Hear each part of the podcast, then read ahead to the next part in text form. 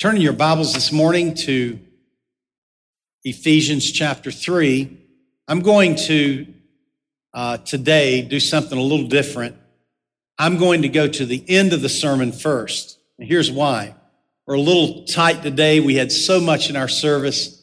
And so I'm not getting as long to speak to you today. And, uh, you know, if you weren't here last week, go hear the, uh, you can actually go online to our website and hear that sermon and you'll get the first part of this sermon. Uh, and I won't have to repeat all of that. But uh, today I'm going to take you to the end of my sermon. Turn to Ephesians chapter 3. Every time I come home from a trip like this, and then the last few years it has been India, um, you have, many of you have experienced my landing and coming back into the swing of things, which takes a while. I always come back with my motivation. My motor is running so hot. I mean, I'm ready to go change the world. I mean, that, that's how you feel. I know how these girls felt when they came back. I want you to picture my being with them for that 10 days and then staying two more weeks. The week after they left, I went into Andhra Pradesh, a different state. Uh, it was a more remote area. Last year, I was the first white person many of those people had ever seen. And I had the opportunity last year and this year to train pastors in that region of the world and encourage them, train them, and then speak in churches. This time they booked me more than I was booked last year. I stayed a couple extra days. Uh, it's an eight hour train ride to get there. And I had crazy, wild experiences but I'm speaking in churches, going to children's drop-in centers, a high school I went to, and uh, and every day was just jam-packed with on-the-spot changes. So one day I walk into a service that's going strong, and I realize when I see the crowd, I have the wrong message. And uh, I told you this last week, and so I'm standing there with just a couple of minutes of worship left before I speak. And so I'm having to cry out to God, all right, Lord, that's the wrong message. So you got to tell me right now. And, and I, I mean, I, I hope you don't mind me saying this. What came out of my mouth was really a good sermon after that. Okay. It was, I mean, the Lord just showed up. Okay. Um, another day, I'm, uh, with a group of guys and, and this, this pastor who was preaching that night, uh, was called out to something and they said, man, we don't have anybody preaching in the service tonight. You know, so there I am, you know, on the spot. Yeah. And I studied all afternoon and same thing happened. Walked into there. Now, this is the wrong message and had to turn around. Just be thankful that doesn't happen every Sunday morning at Life Church. But it was, it was a challenge. I spoke, taught, preached 38 hours in that three weeks time. Most of that was in the second of the three weeks. And so, um, I, when I do that, you have to understand it's like my Super Bowl. I'm laying everything out on the line. It's not just the preaching or preparation. It is the emotional and spiritual uh, depth that you have to go to to pull that out so that because you know god shows up but he shows up to people who are yielding and available and are crying out to him and listen you are crying out to god when you've got to preach that much in a day day after day. And so, um, so I come away from that being stretched and pulled and challenged and, uh, and doing things that I didn't think I would ever get to do, going places that, uh, where people are so hungry for the gospel and just seeing really miraculous things, uh, meeting people who have experienced real miracles. I told you stories last week of the, of the, the guy who uh, couldn't read his Bible, but no, he couldn't read the, new, the newspaper. But when he first came to Christ, he picked up the Bible and started reading the verses. Went back to the newspaper and couldn't read it. Now later he learned how to read, but God miraculously gave him that ability so that he could he could lead others to Christ in his village. Uh, I told you um, uh, many stories last week. I didn't tell you this. So there's a, a man who uh, was from a tribe in Nepal. Nepal is not actually India, it's a nation right above India. You know where the earthquake ha- earthquakes happened and Mount Everest, which that represents right there for our vacation Bible school uh, this past week. Mount Everest is located. And back into the hills, there was a tribal community that was away from civilization, and there was no sign or sight of the gospel of Christ. One man came out of the community down the mountain for something. He came to Christ. He went back to his community. And as he began to teach and preach the gospel, they were intimidated. They were, um, they were very uh, upset at him uh, for leaving their religious culture, and they uh, decided to kill him. And so they brought him in, and then as they talked, they thought, no, we want a living witness here of why you should not become a Christian. And so they gouged his eyes out. I, I, I, know that I know that hurts to even think about it. That man did not slide away into oblivion. That man, after he healed up, stood up and said this. He said, They only took my eyes He said, I have my ears to hear the gospel. I have my mouth to preach the gospel. And his brothers were at the last week of the conference that I was at, where, where we taught and trained 800 church planting pastors for a week. They had driven five hours. I'm sorry, scratch that five days to get to the conference. The conference was five days. Then they turn around and drive five days back to get back to Nepal. They came from that community. Their brother was the one who had had the persecution. And today, there are 400 believers in that tribal community, all because of a man who would not be denied his opportunity to step to the plate, be courageous, and lead people to Christ. Those are the, those are the kinds of stories, those are the kinds of people that we were with, and uh, just very humbling experience. I come back from trips like that, and you know, I get this question when I come back: Why not here? Why not now? Why? Why aren't we experiencing the same kinds of things they are, the miracles and the, you know, the, the, the incredible work that they do? And a lot of these people are uneducated and, and uh, have so little, and yet they're changing the world. India is, uh, they will try to stop Christianity, but let me tell you, it is too late. The momentum of what's happening there is still small but it's powerful and growing rapidly. And it's because of people like us who are partnering with them, not because they need our help to, you know, live and they, they, they, you know, they, they, they take care of themselves, but they do need our help in training and leadership development. And so we support that and we have the opportunity to actually be involved in that. All right. So I come home, and so I'm asking the question. I come home so pumped, man. I am ready. Just let me out the door and give me somebody, okay? Let's change the world. I mean, you come back like that. And this time I, I said, Lord, I need a little healthier approach. I mean, I, last year I came back and not that what I did was wrong, but I mean, man, I was, I changed the mission statement. I just, I let you have it for about two months. I wrote a brochure. I mean, I could not contain this thing and uh, just just wanting to change the whole world all at once. So this this year, I'm coming back with a little different perspective because I'm beginning to see where the difference is. I'm beginning to see what the problem is, and not not that Christianity is not alive in America. Don't you dare think for a minute that Christianity has, is dead or dying in America.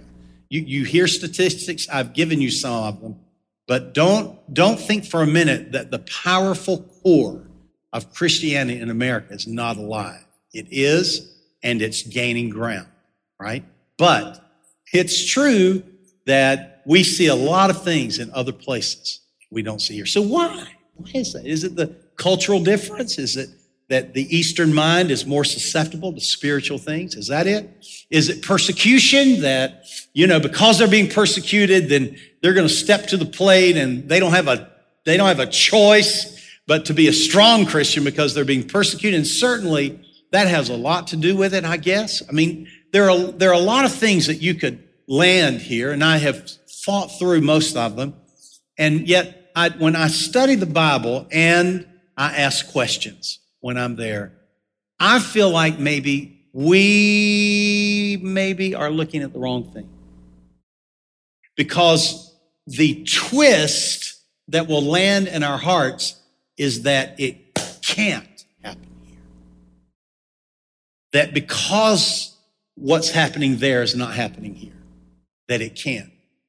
Now, I read my Bible and I have discovered a man named Peter who has, um, who has in the book of Acts arrived at the highest of heights.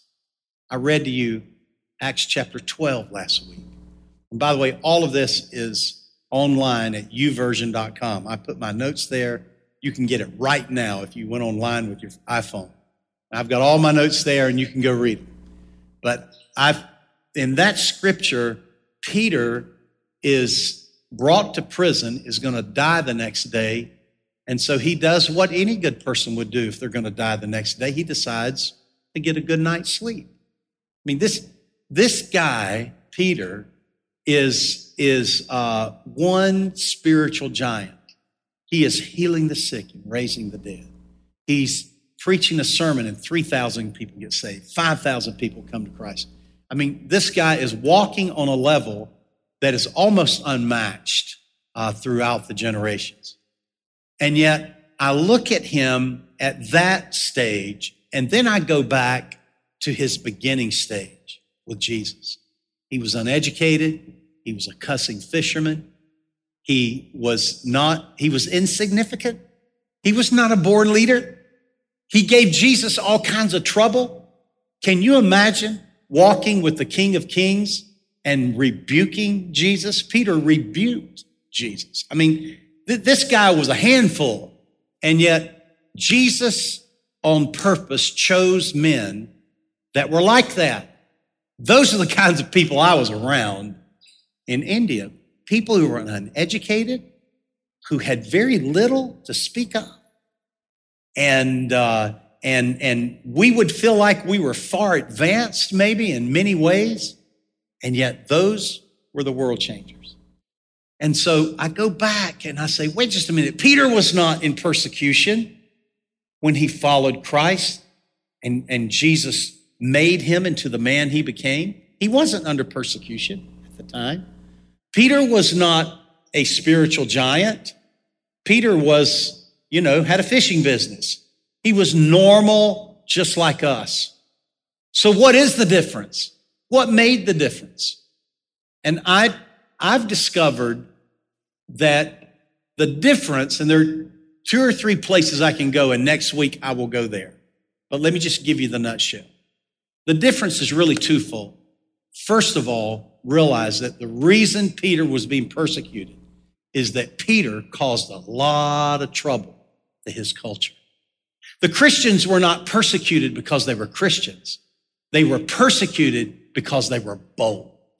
They were persecuted because they caused trouble. I'm not talking about, you know, trying to make trouble. I'm just saying they stood up for what was right and they preached the gospel of Jesus Christ boldly.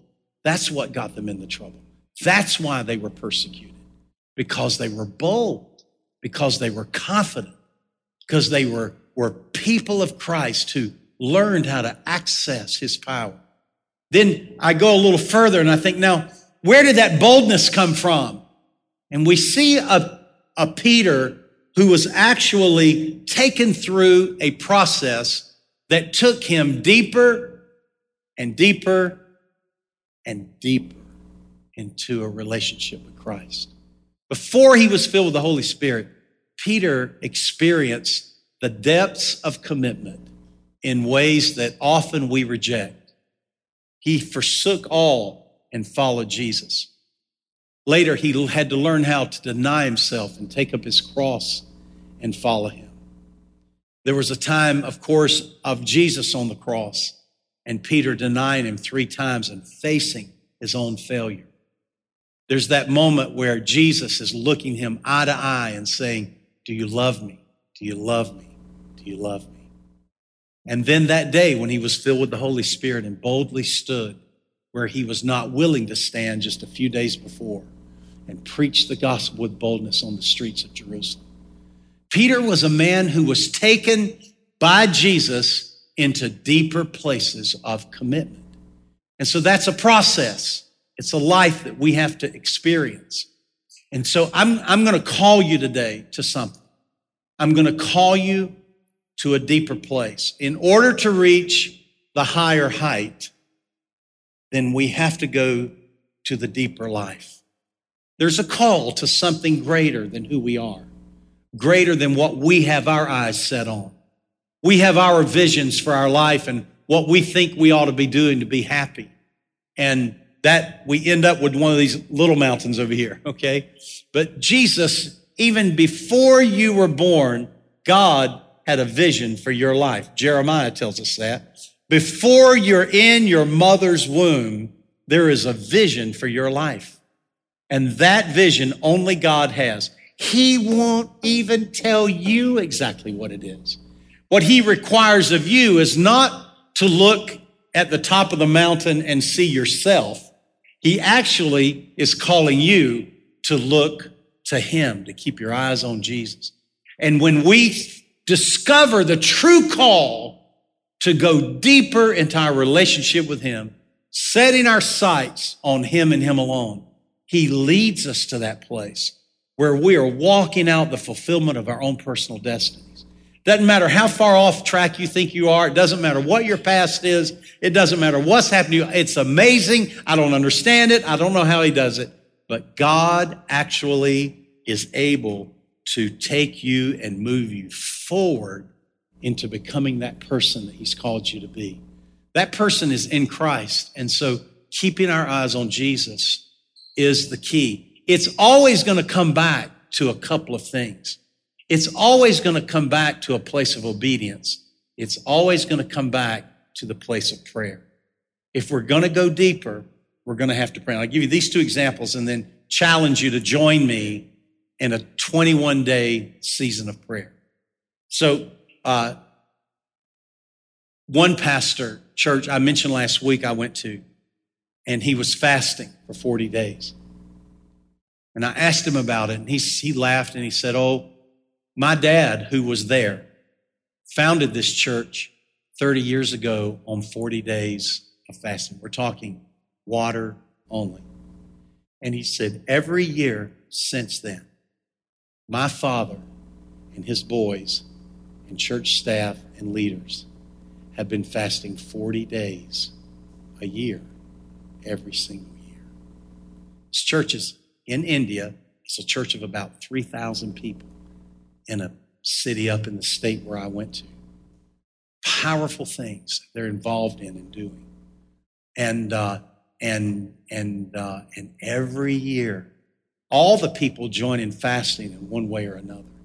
And every year, he goes back to 40 days of fasting, water only. I, I am in the center, a ministry center, while I'm there in that other state. And it's an eight hour train ride I'm there alone with Indian leaders and uh, eating with my hands all week because they do. I'm not going to eat with a fork if everybody around me is eating with their hands. So I've got it down now. There's a certain way you do it. I'm just invite me to your home. I'll show you how to eat with your hands. Okay. And so for a week, I'm eating with my hands. There's no air conditioning. It's 100 degrees. It's, it's quite the experience. This guy who leads, the director of the center, is a young man, has just has his has his wife and a brand new baby, their firstborn. This guy is knocking it out of the park. He has this past year had 40 training sessions with pastors. We're talking about three days of training. And uh, he's dovetailed and moved all this together so that he's actually had 40 of these trainings happening throughout the year and he's been training pastors. Then uh, this guy is cooking my meals for me and he's serving me and he's booking all these things for me and traveling with me and taking me there and and and uh, translating for me. And, and and one day I just turned to him. I said man you have more energy and you do such an awesome job. Like I said you tell me your secret. Here's what he said. He said well I roll out of bed every morning and I pray for an hour. I don't go wash up. I don't get myself ready. I literally roll out of bed and pray for an hour. Then I go get myself ready for the day. Uh, you know, I just, I don't even know if, if I even would know my name without getting a shower first. There is a place in Christ that is higher than where we've been But the only way to get there is to go deeper. And so I'm going to challenge you. I did not spend weeks developing this. I have, it's not in the bulletin. I don't have some sheet for you to sign up. I'm just going to ask that you join me. Turn in Ephesians chapter 3. If you'll look at starting with verse 10. To the intent that now the manifold wisdom of God might be made known by the church to the principalities and powers in the heavenly places, according to the eternal purpose which he accomplished in Christ Jesus our Lord, in whom we have boldness and access with confidence through faith in him. Therefore, I ask you, do not lose heart at my tribulations for you, which is for your glory. That I said this last week. Some of you weren't here if you were to uh, feel sorry for these guys who are, have been persecuted, and, and I've met many of them, laid hands on many of them to encourage them. And if you were to feel sorry for them, you might get rebuked because they know what that means. They know the glory that's associated with the tribulation. They know what it means to rejoice when you're persecuted for righteousness' sake. These are men who have lost their wives and have been beaten and stoned and who have risen up from that and have planted five to 10 to 15 churches in the last seven years. These are powerful people. They know what that means. And here's what he said. For this reason, Paul says, for what I've just said, for this reason, I bow my knees to the Father of our Lord Jesus Christ from whom the whole family in heaven and earth is named, no matter what side of the world you're on, that he would grant you according to the riches of his glory to be strengthened with might through his spirit in the inner man. I want you to go home and I want you to get alone and meditate on that verse and repeat it 10, 20, 30 times slowly.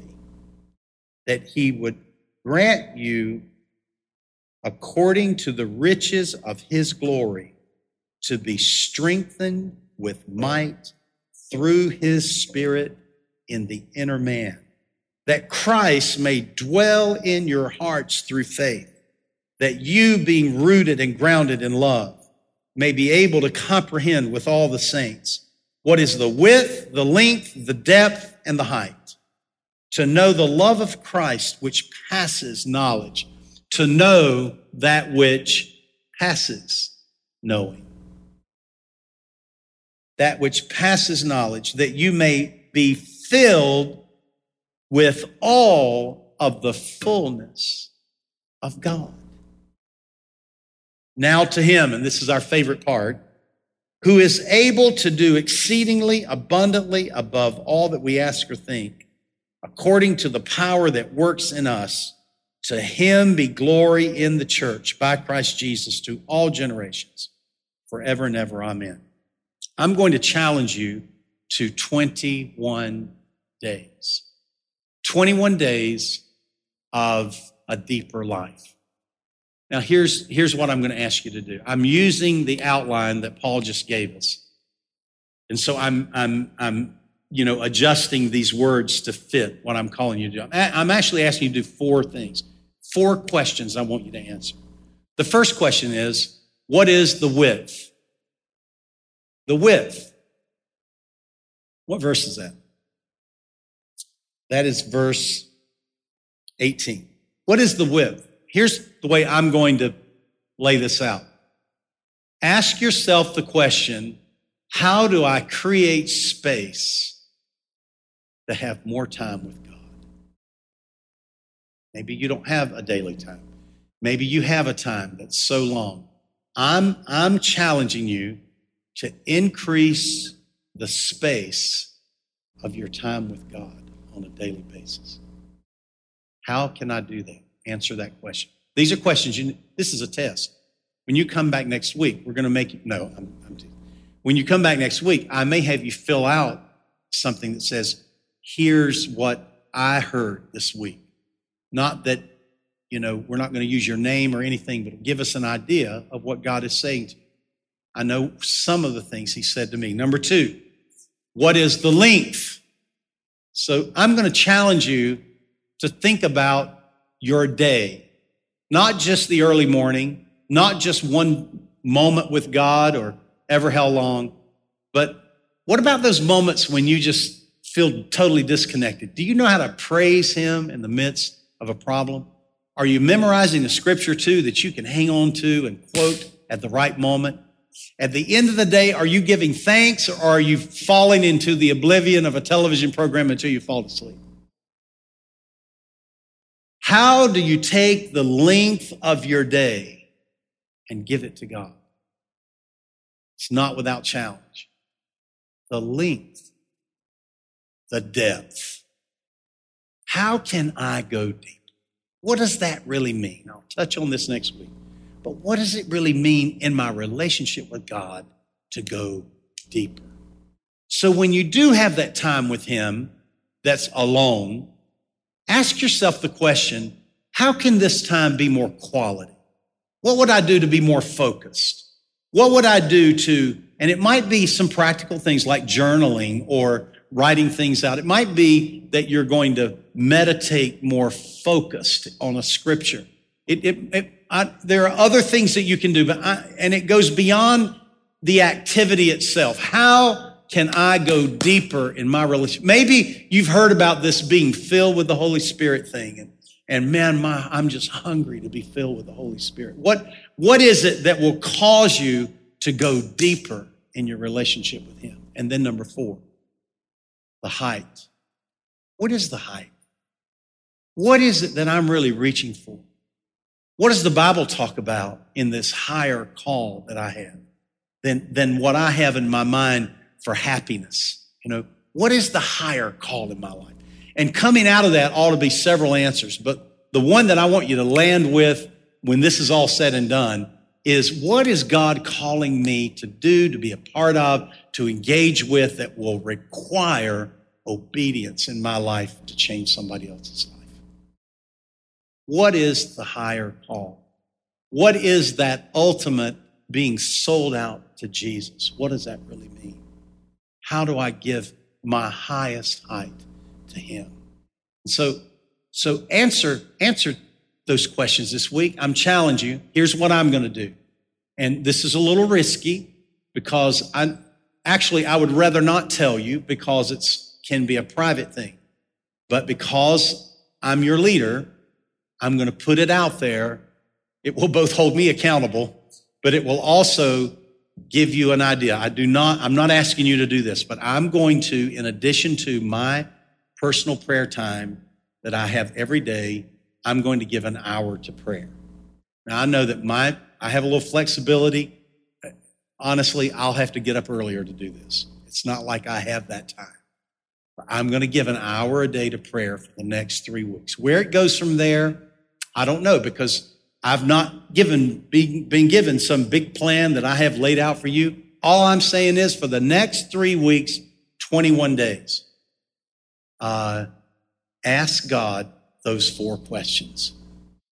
And then give yourself to an increase of the place of depth in your relationship with Him. That will translate into a higher call. Uh, that will end on Labor Day. I'm not asking you to fast, but you can if you want, whatever that means to you. But take the next 21 days and just give yourself to the question of how do I go higher? How do I go deeper? That means how do I make it wider? How do I make it longer? Okay. And then let's learn together. Let's grow together. This is really, if I had thought of this on my own, it would have been a good idea. I didn't. This was God challenging me as I'm coming back. But it's actually a good preparation for the fall as you lead into the change of the season and the things that God brings you back to uh, in the fall. So, um, so let's give ourselves to that. Now, I'll I'll close with this. Um, last year, and I've, I've never seen this happen before. Uh, I've been to conferences, I go to things like that, and people stand up and they'll say, I challenge you to do this. But we kind of go, yeah, yeah, that's a great idea. I'm going to do that. But we never actually do it. Last year, at the end of the conference, where those 800 church planting pastors are, uh, and we're speaking to them, the leader, Bobby Gupta, who's been here many times, Bobby stands up and he's their leader, and he stands up at the end, the very last night of the conference, at the very end of his sermon, he says, I'm going to challenge you, and they hear it for the first time. He says, I'm going to challenge you to go home and to believe God for worshiping communities. In addition to planting churches, I want your families in your churches to start worshiping every day together. And then once a week, invite their community friends to come and join them for worship. And that was it. He challenged them, and the conference was over. And I thought, well, that was a great idea, man. I mean, nobody's going to actually do that. You just mentioned it once. There's no brochure. There's no. This year, we go back and they stand up and announce. We just want to give praise to God. This past year, as you followed through on that, you planted over 3,000 worshiping communities. 3,000. They just heard it as a suggestion, if you will, at the end of a sermon. All I'm asking you to do is take three weeks and say, Lord, take me deeper. What does that mean? If, if we want to go higher and we want to grab more of what God has, it's going to require boldness. But that boldness is not going to come without us going deeper. It's a call to prayer. It's a call to Jesus. Let's stand together.